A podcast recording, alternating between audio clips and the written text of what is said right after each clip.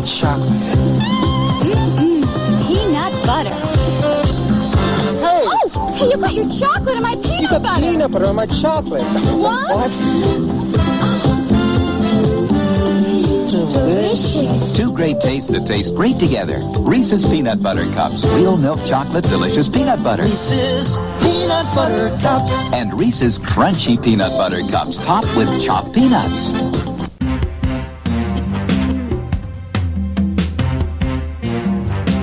This is the Extra Hot Great Podcast, episode 266 for the week of September 2nd, 2019. I am binary epoxy formula David T. Cole, and I'm here with ironic mullet Sarah D. Bunting Business in the front, party in your ears. and combination Taco Bell Pizza Hut Tara Ariano. Gordita Crunchwrap. Hello, everybody, and welcome to a special episode of Extra Hot Great. How's it special? Well, it's kind of a rerun, but it might not be a rerun to you because we're smashing together two episodes from our Patreon feed to meet contractual obligations, the two sweetest words in the English language. Tara, do you want to give a very quick overview of our first episode? Sure. Uh, this was a topic that I came up with. It was inspired by the two uh, Norman Lear live episodes that ABC aired earlier in the spring. Uh, they did a live recast of All in the Family and one of the Jeffersons with the stars of today. So my concept was, let's go with that. What other uh, multicam shows should get a live retelling and who should play which parts? And that is what we talked about. Let's listen to that episode. Is that guy in your office supposed to be my replacement? Because he doesn't look anything like me.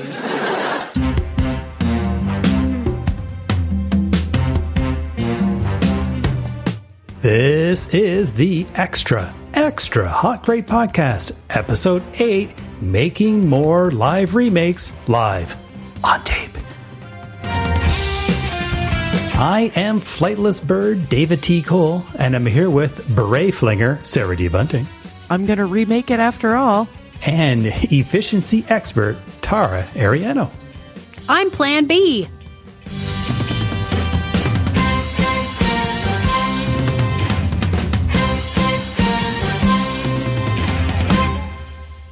Hello, everybody. Welcome to another extra, extra hot great. Thank you to all of you for supporting us on Patreon. Here is our topic for the day. The Jimmy Kimmel spearheaded ABC aired restagings of one classic episode each of All in the Family and the Jeffersons live in front of a studio audience delivered one of the network's highest rated season wraps in years. And you know what that means? Copycats are coming. Can we just stop for pause for a second and just talk about the episodes? Because Dave and I watched them last night. All in the family. Woof. Everyone was really making a meal of those accents. I have to say. Yikers. Yeah. Um, but the Jeffersons one was better. Anyway, today on Extra Extra Hot Great, we are staying ahead of the trend and each choosing a classic episode of TV to remake and casting all the roles with actors working today. Why not switch it up? Let's go with David. Cole. Okay. So I originally thought I wanted to do something a little bit different. I was trying to find a bottle episode of Star Trek to do, like one that takes place almost all on the bridge, because I think that would be campy and fun to do. But uh, surprisingly, the original series didn't have that many bottle episodes, and I think it would be like too complicated to have like four sets. You have to figure out something that only has like three or so to make this work. So I discarded that, and I started to basically just find something that they were doing classic 70s, 60s, 70s, 80s sitcom.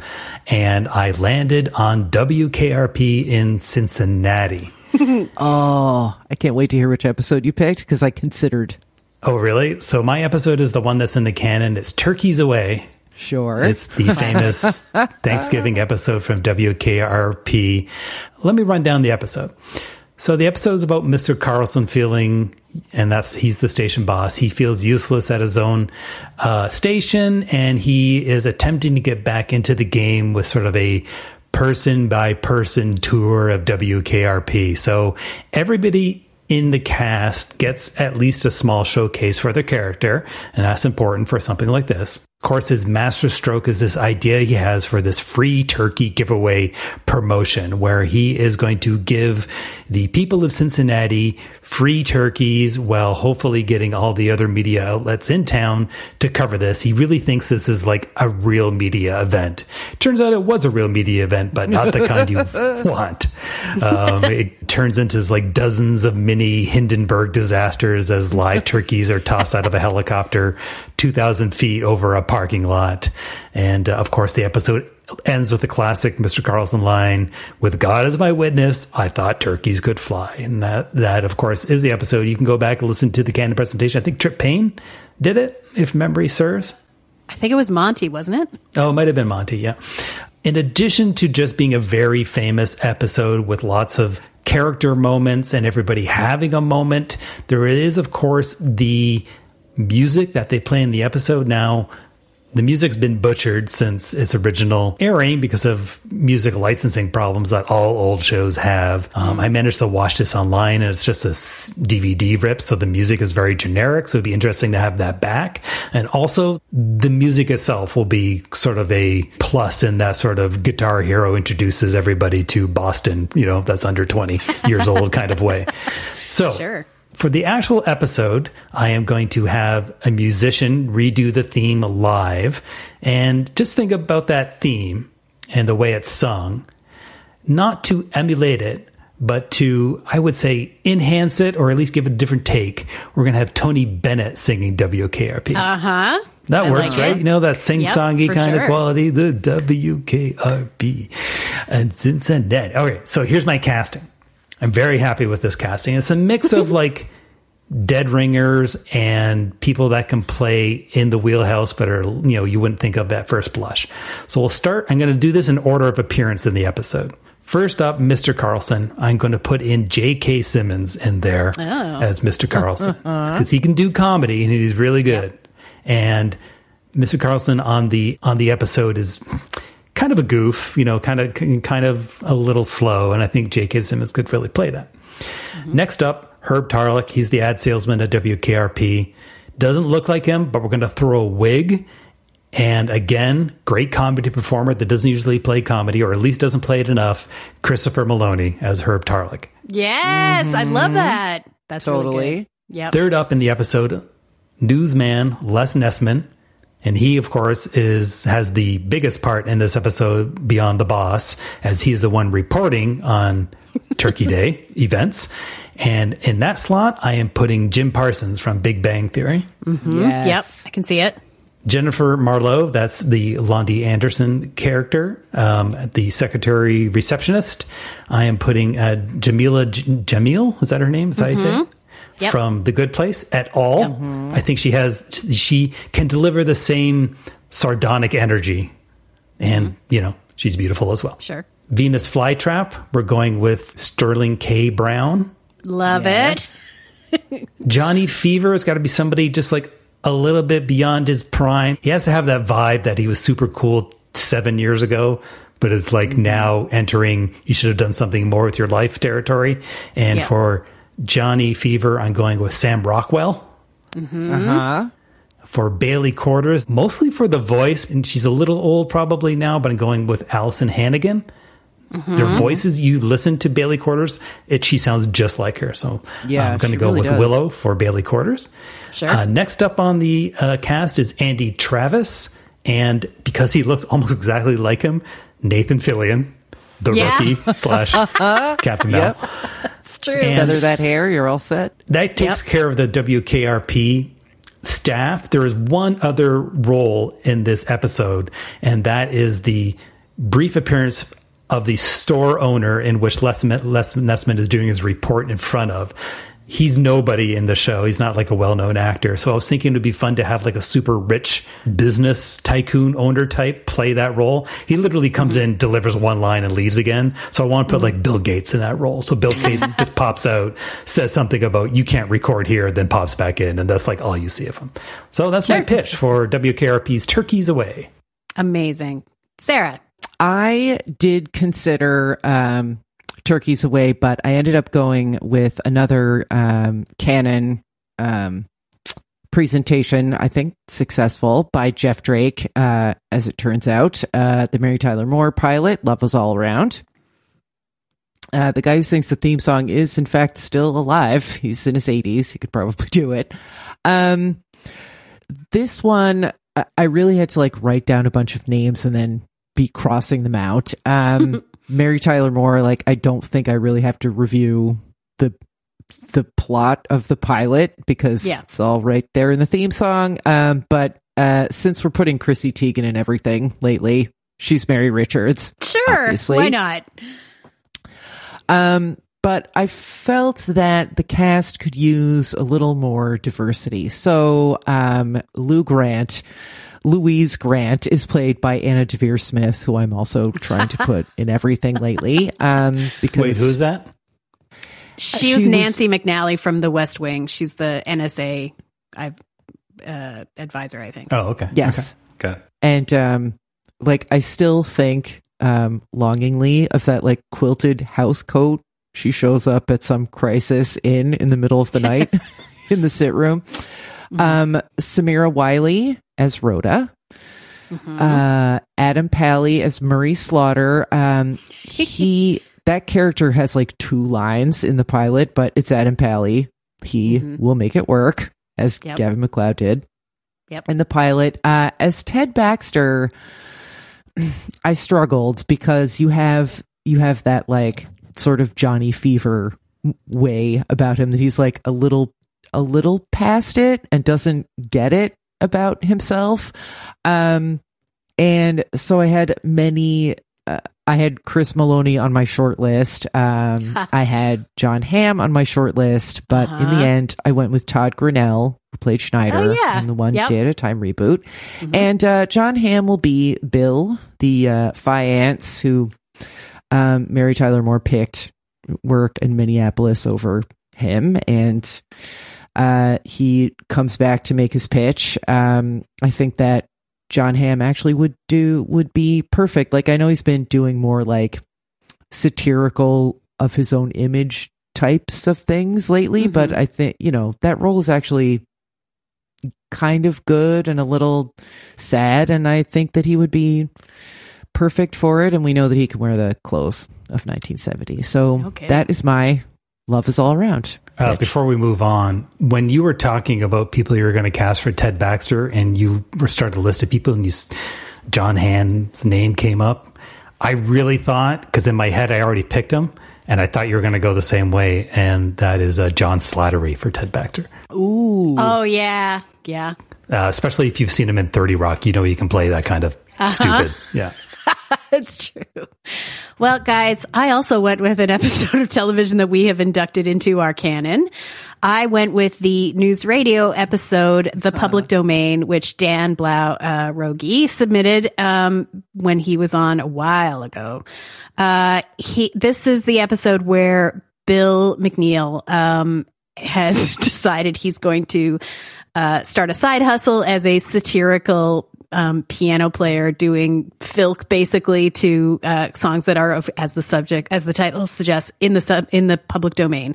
So they're all well-known songs with with very half-assed political messages laid over them. At the same time, uh, the first half of the season arc involves Mr. James hiring an efficiency expert to try and streamline operations at WNYX, which has resulted thus far in her hi- laying off only one employee, the extremely useless Matthew, played by Andy Dick. Um, and in this episode, Andrea, who's played by Lauren Graham, has brought in a second, uh, efficiency expert of sorts, except he's taking over half of Dave's job. He has basically no lines in the episode in he's played by the late Paul Gleason, uh, the principal from the Breakfast Club. Uh, but mostly is just stands around glowering until the end. Um, and Bill overcomes his is the threat that he's going to take over Dave's job um, by just uh, th- punching him in the face, and this rattles him so much that he goes along with everything everyone says, and that's how they get rid of Steve. So at the the C plot is Mr. James is having a a uh, documentary shot about himself, and he's very bad and awkward on camera, and then blah blah hijinks blah. That's less important. So the, the, it's really just the main cast. Like like Dave's character, the the uh, the documentarian is like a nobody, so I didn't bother to cast him. Sorry, Dave. Um, and so here is my cast in order of appearance in the episode. Lisa, the reporter, played by Maura Tierney in the original. I have her played here by Melissa Fumero from Brooklyn Nine Nine because Amy Same Santiago is basically Lisa Miller. A uh, lot of similarities there. Uh, for Dave Nelson, the station manager, played by Dave Foley in the original, I have Justin Long. I feel like he has the Ooh, same same okay. kind of energy. As Andrea, as I mentioned, played by Lauren Graham. Here I have her played by Casey Wilson, uh, who I think would be the same kind of uh, goofy, bubbly, but with an edge. Uh, we definitely saw that in the first season of Black Monday. As Steve, guess what, Dave? I also cast J.K. Simmons. He's a busy man. well, we'll, we'll do both of those, and he can just stick around, uh, like um, Jamie Foxx did. Uh, like Jamie Foxx, exactly. Um, so as Beth, the uh, the receptionist assistant, played by Vicki Lewis in the original, I have Ilana Glazer from Broad City. In place of Joe, played by Joe Rogan, I went with Channing Tatum.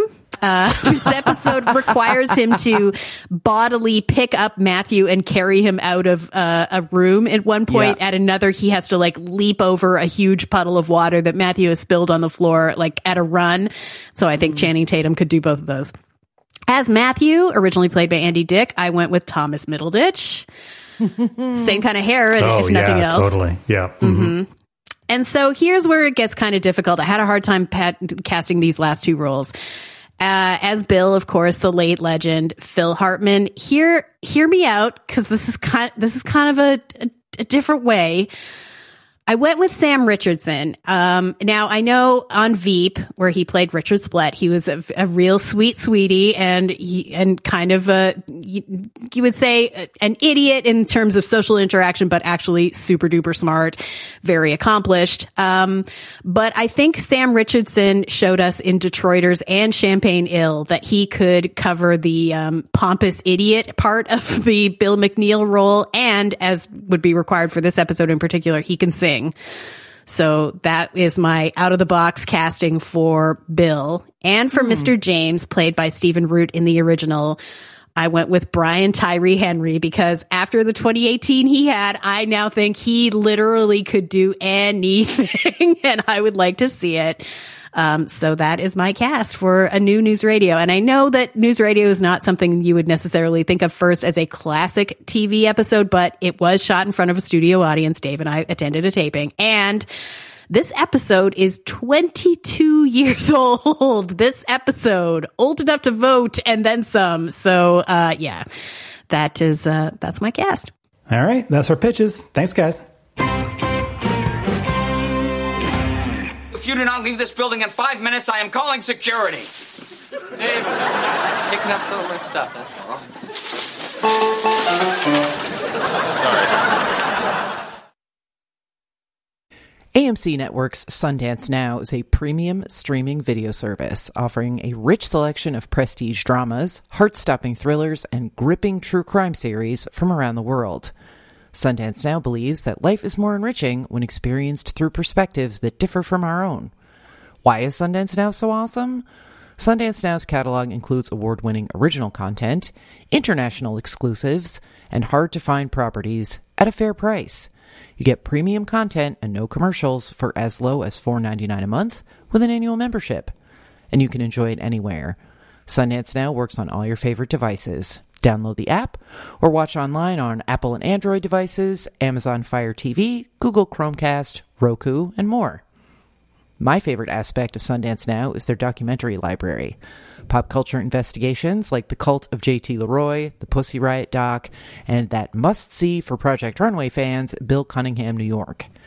But the catalog is impressively deep on the true crime front, too.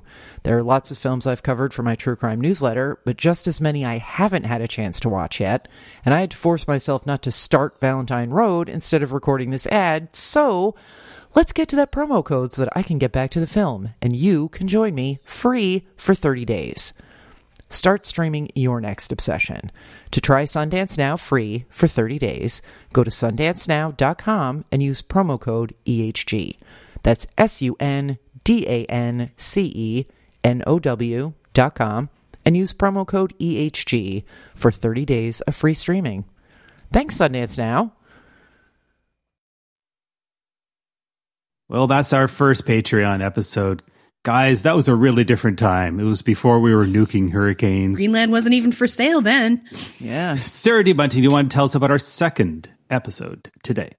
I've always thought that American Crime Story did a fantastic uh, job with its chosen subjects, but there are so many uh, British stories and actors that would really benefit from the same treatment. So we talked about what a British crime story series one would look like. So yeah, that's what we talked about. All right, let's listen to our second episode. Hello, what's all this then?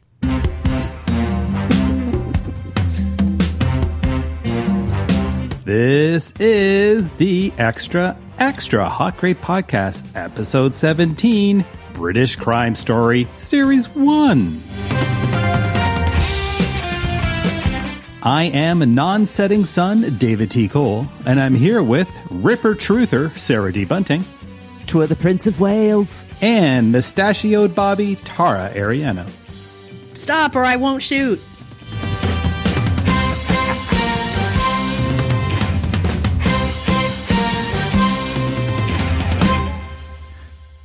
Hello, everyone. Welcome to another episode of Extra Extra Hot Great just for our Patreon supporters. Thank you so much for your support. Thank you. Today, uh, FX had announced not long after we recorded last week's main podcast that American Crime Story has finally started moving forward on its third topic, impeachment, the story of the Clinton presidency scandal. One of the great things about that franchise, in my opinion, is that it provides so much food for thought between seasons, not least the inevitably incorrect speculation about what it will take on next and with whom in which roles. So now that that has been taken off the table for the moment, let's talk about what a Union Jack version of this show would look like. This is not a culture that does not know how to script stories about its most notorious crimes and scandals.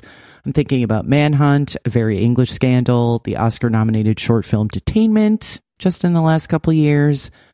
But now is our chance to control which narrative is going to get the anthology treatment.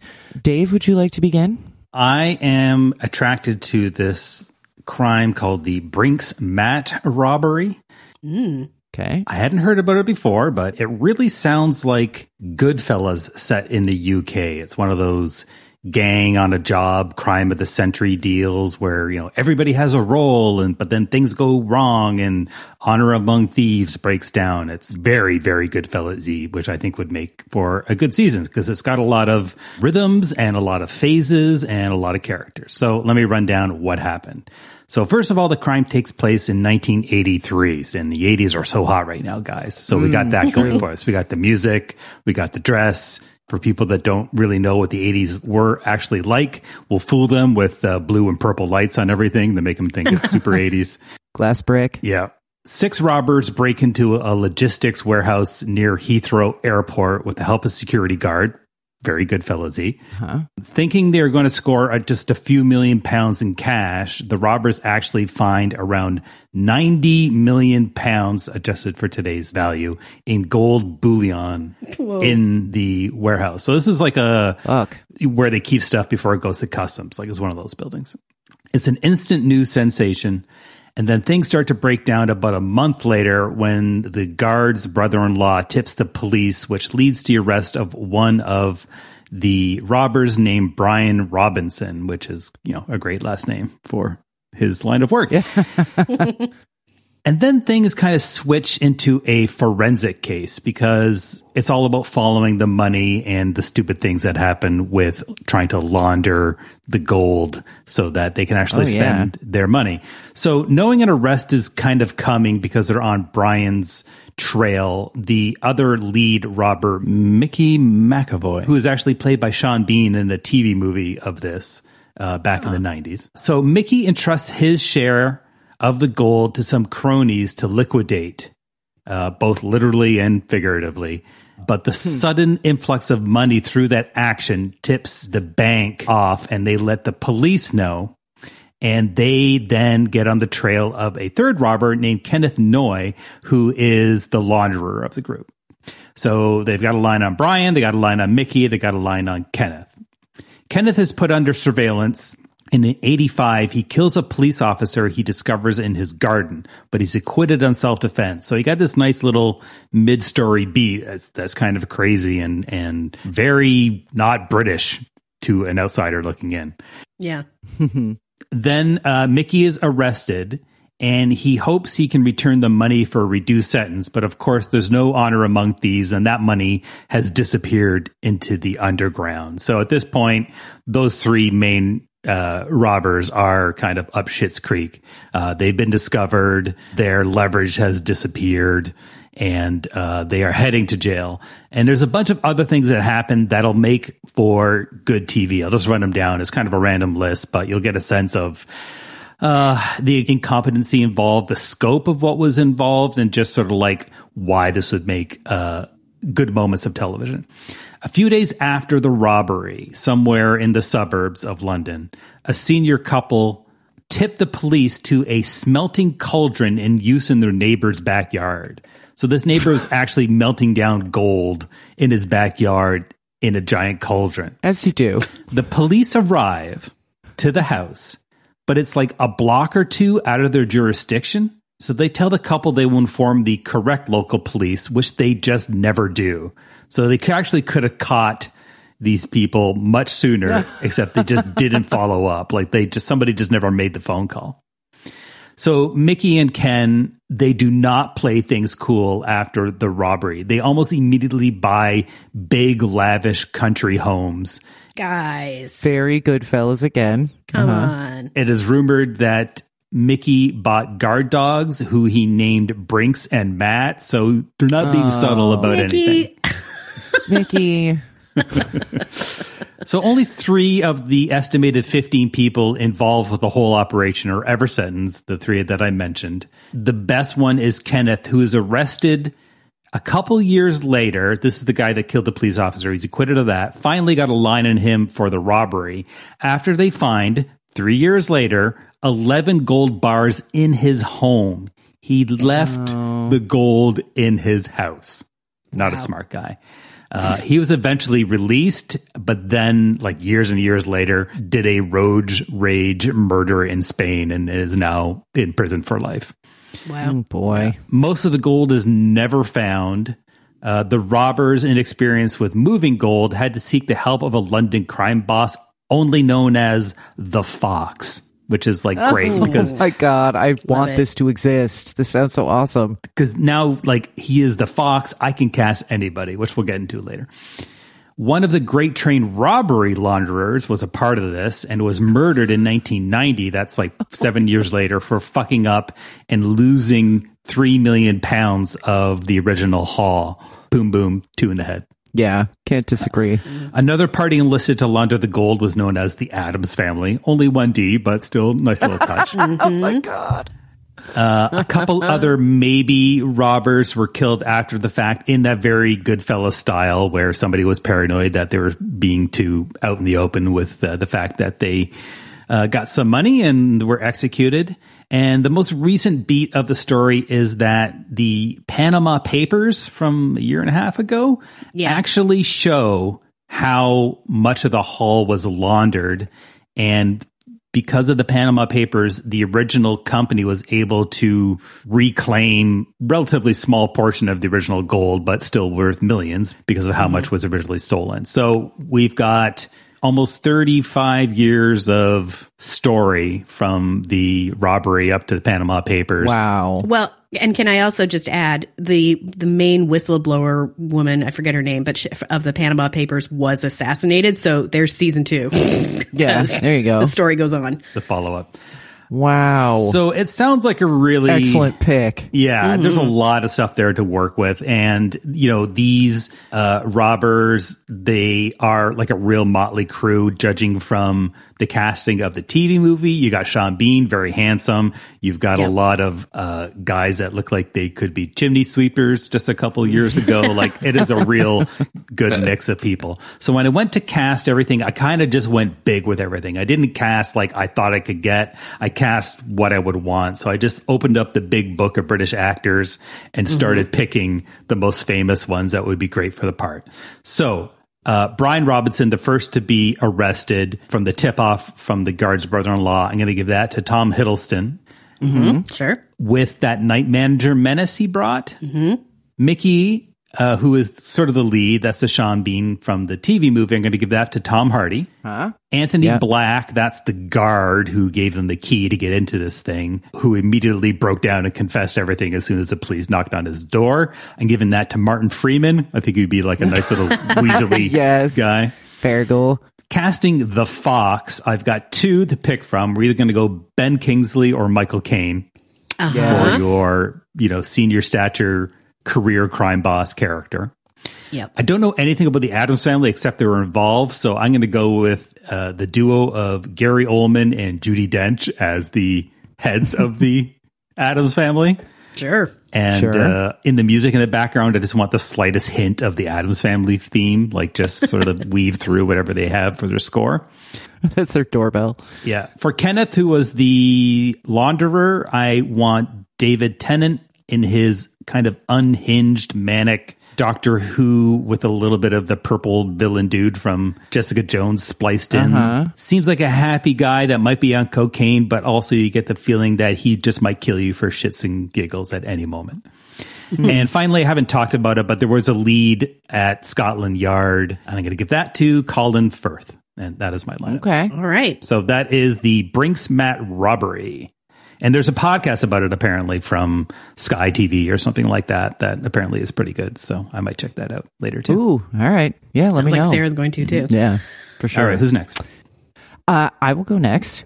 Uh, I picked Bella in the Witch Elm. This is a unsolved case um, that sort of is uh, sort of is continuing in the manner of the Poe toaster. Here, I will get to it. Um, in 1943, uh, four young boys who were like illegally bird nesting on some council uh, discovered the skeletonized remains of a woman inside a witch elm in Hagley Wood, Hagley, the Britishest place on earth, um, located in the estate of Hagley Hall in Worcestershire, England. Uh, the victim's murder was actually approximated to have occurred in 1941. She remains unidentified, and the current location of her skeleton and the autopsy report is unknown. So you've got some Whoa. JFK's brain aspects to this. Uh, so she was discovered in 1943. In 1940, there were like no leads. They had no, uh, they had just nothing. It was cold. Um, one of her hands was missing, and they thought maybe there was some like ritual uh, aspects to that. Um, the local Roma population got blamed for some things, which apparently happened a lot uh, Hmm. back then. Uh, Cool. But there was, yeah, great, good job. Um, but there was really no movement on the case because it was like a skeleton in a tree, and they didn't know who she was, and nobody really believably claimed her, and there was a war on.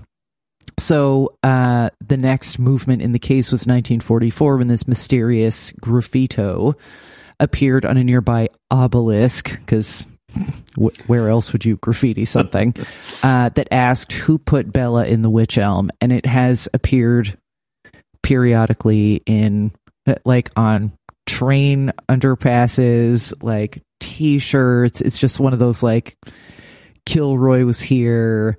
187 like things in in um british graffiti culture that uh that keeps popping up. Um but we don't we still don't know who bella is where bella is who put her there why put her in a tree? I mean i i, I guess it worked. Um, there are a bunch of theories about uh, her death, but I think that this is uh, an excellent choice for serialization in British Crime Story because um, there are various characters in all senses of that word that come in and out of the story with their theories on the case. Um, for example, in 1953, one Una Mossop said that her ex husband had confessed to family members that he and a Dutchman called Van Ralt had put the woman in the tree. Uh, the woman uh, who was drunk had passed out while they were driving her home, and the men put her in a hollow tree in the woods in the hope that in the morning she would wake up and be frightened into seeing the error of her ways. Jack Mossop was confined to a Stafford mental hospital because he had recurring dreams of a woman staring out at him from a tree. He died in this hospital before the body in the elm was found. Uh, the likelihood of this being the correct explanation has always been uh, low, but I think it's a good jumping off point. For the show, the framing device is uh, Mossop, played by Grantchester's James Norton, who's also on Happy Valley, speaking to his psychiatrist, Dr. Pym, at Stafford Sanitarium. Mr. Dr. Pym is played by Matthew Macfadyen uh, about what he remembers. After Mossop takes his own life, Pym becomes obsessed with checking out or ruling out Mossop's assertions about what took place that night. When the police initially assigned to the case Detective Sergeant Fred Whitaker, Legends of Tomorrow's Arthur Darvill, and Detective Constable Simon Shears, Animal Kingdom's Ben Robson, aren't helpful, Pym begins investigating on his own, a project that leads him through various grieving families a corrupt local war effort, and a magistrate with a dark secret, Hugh Bonneville, a sex worker blackmail ring headed by Madam and Pym love interest Helena Hastings, the Crown's Vanessa Kirby, to the mysterious Van Ralt, Pennyworth's Jason Flemyng, and a wild conspiracy that leads Pym right back to a secret file vault underground at Stafford Sanitarium with special guest stars Sophie Rundle as Bella in flashbacks, Jude Law as Neville Neville Chamberlain. Don't ask, I just kind of wanted to cast Jude Law as Neville Chamberlain. And Tom Wilkinson as retired chief of the Metro London Police, William Horwood, who did actually exist. Um, I think that there's a lot of fun to be had with the period piece of it all. Um, you can use all those Bletchley Circle sets and costumes that I miss so much. uh, you could actually use most of the cast. I'd be fine with that. I think Sophie Rundle was briefly in Bletchley. Can't remember.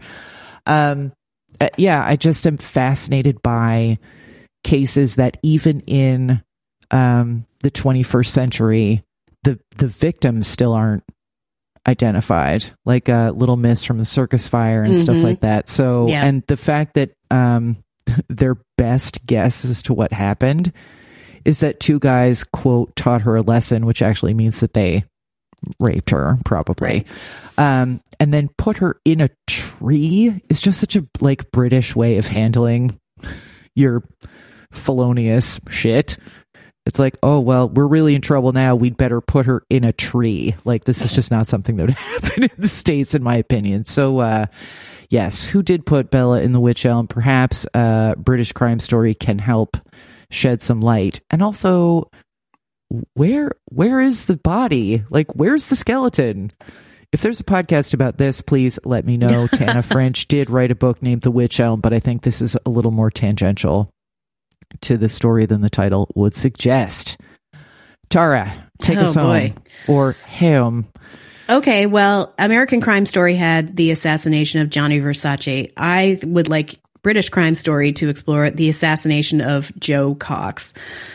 Uh, so the New Yorker uh, recently uh, had a story about Robbie Mullen, who got involved in far right white supremacist politics in the UK yes. and then had to figure out how to extract himself when they hatched an assassination plot.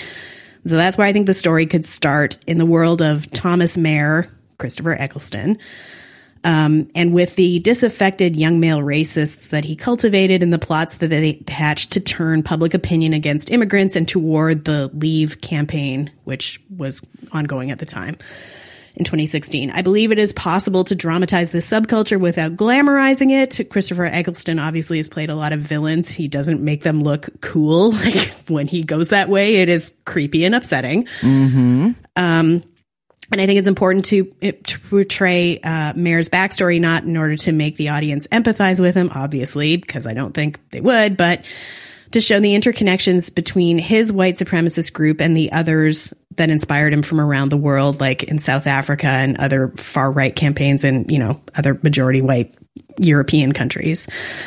Um, just to show the process of how a person with conservative leanings can be convinced by increasingly extremist positions, given how racist organizations are on the rise, not just in the UK, but all over the Western world. Um, so Mair targeted Jo Cox, who in this would be played by Louise Brealey from Sherlock. She's the lab tech who has a crush on him. Uh-huh. If you Google Jo Cox, they look exactly alike, and she's the right age. Um, because she was passionate in support of the EU and of immigrants, and he assassinated her seven days before the Brexit vote in 2016 um, saying that she was a traitor to the white race because of her political positions. And so he was arraigned two days after the murder. There isn't much of a manhunt story to tell, but there was a trial. And the application of a 2000 Terrorism Act was an issue that could be explored in a scripted drama format. And I think it also could expand out in its in its lens um, to tell the larger story of the Leave campaign with regard to Brexit um, and the timing of the crime, because it's not a coincidence. Um, and so figures involved in stoking racist violence would be part of the story as well. People like Nigel Farage, who I envisioned mm. as Mark Sheppard from Supernatural. It's not an exact duplicate, but you know, people who look like Nigel Farage aren't usually actors. It's a weird looking frogman. Um, yeah.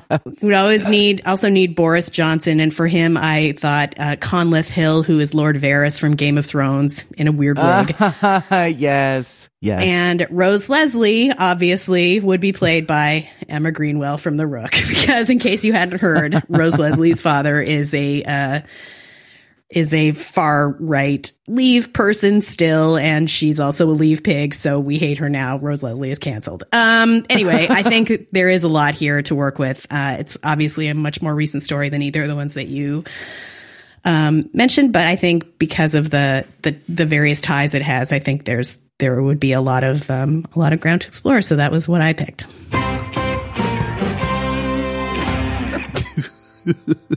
well, that is it for another episode of Extra Hot Great. We took two old episodes you probably haven't heard before and smooshed them together. Remember, we're listening. Ah. I am David T. Cole, and on behalf of Tara Ariano, those were the days, and Sarah D. Bunting.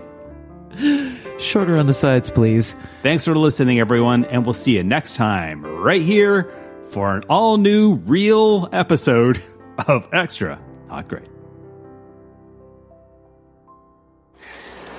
You got peanut butter on my chocolate. Well, you got chocolate in my peanut butter. And on Fridays, I do abs and legs, but not calves. As you recall, I do those with my lads on Wednesdays! This is ACAST Recommends. Every week we pick one of our favorite shows, and this is one we think you're gonna love. Welcome to the Naked Scientists. What is a panic attack? You might get to see a hedgehog. I'm the world's first IVF baby. What a wonderful time to be alive. We're landing on the moon. Every week, our podcast covers cutting edge news, great stories, and hands on science. Science. And that is to say, physics, medicine, nature, or space, time, the brain, life, the universe. Subscribe to The Naked Scientists on ACAST or wherever you get your podcasts. ACAST is home to the biggest podcasts from the U.S. and around the world. Subscribe to this show and hundreds more now via ACAST or wherever you get your podcasts.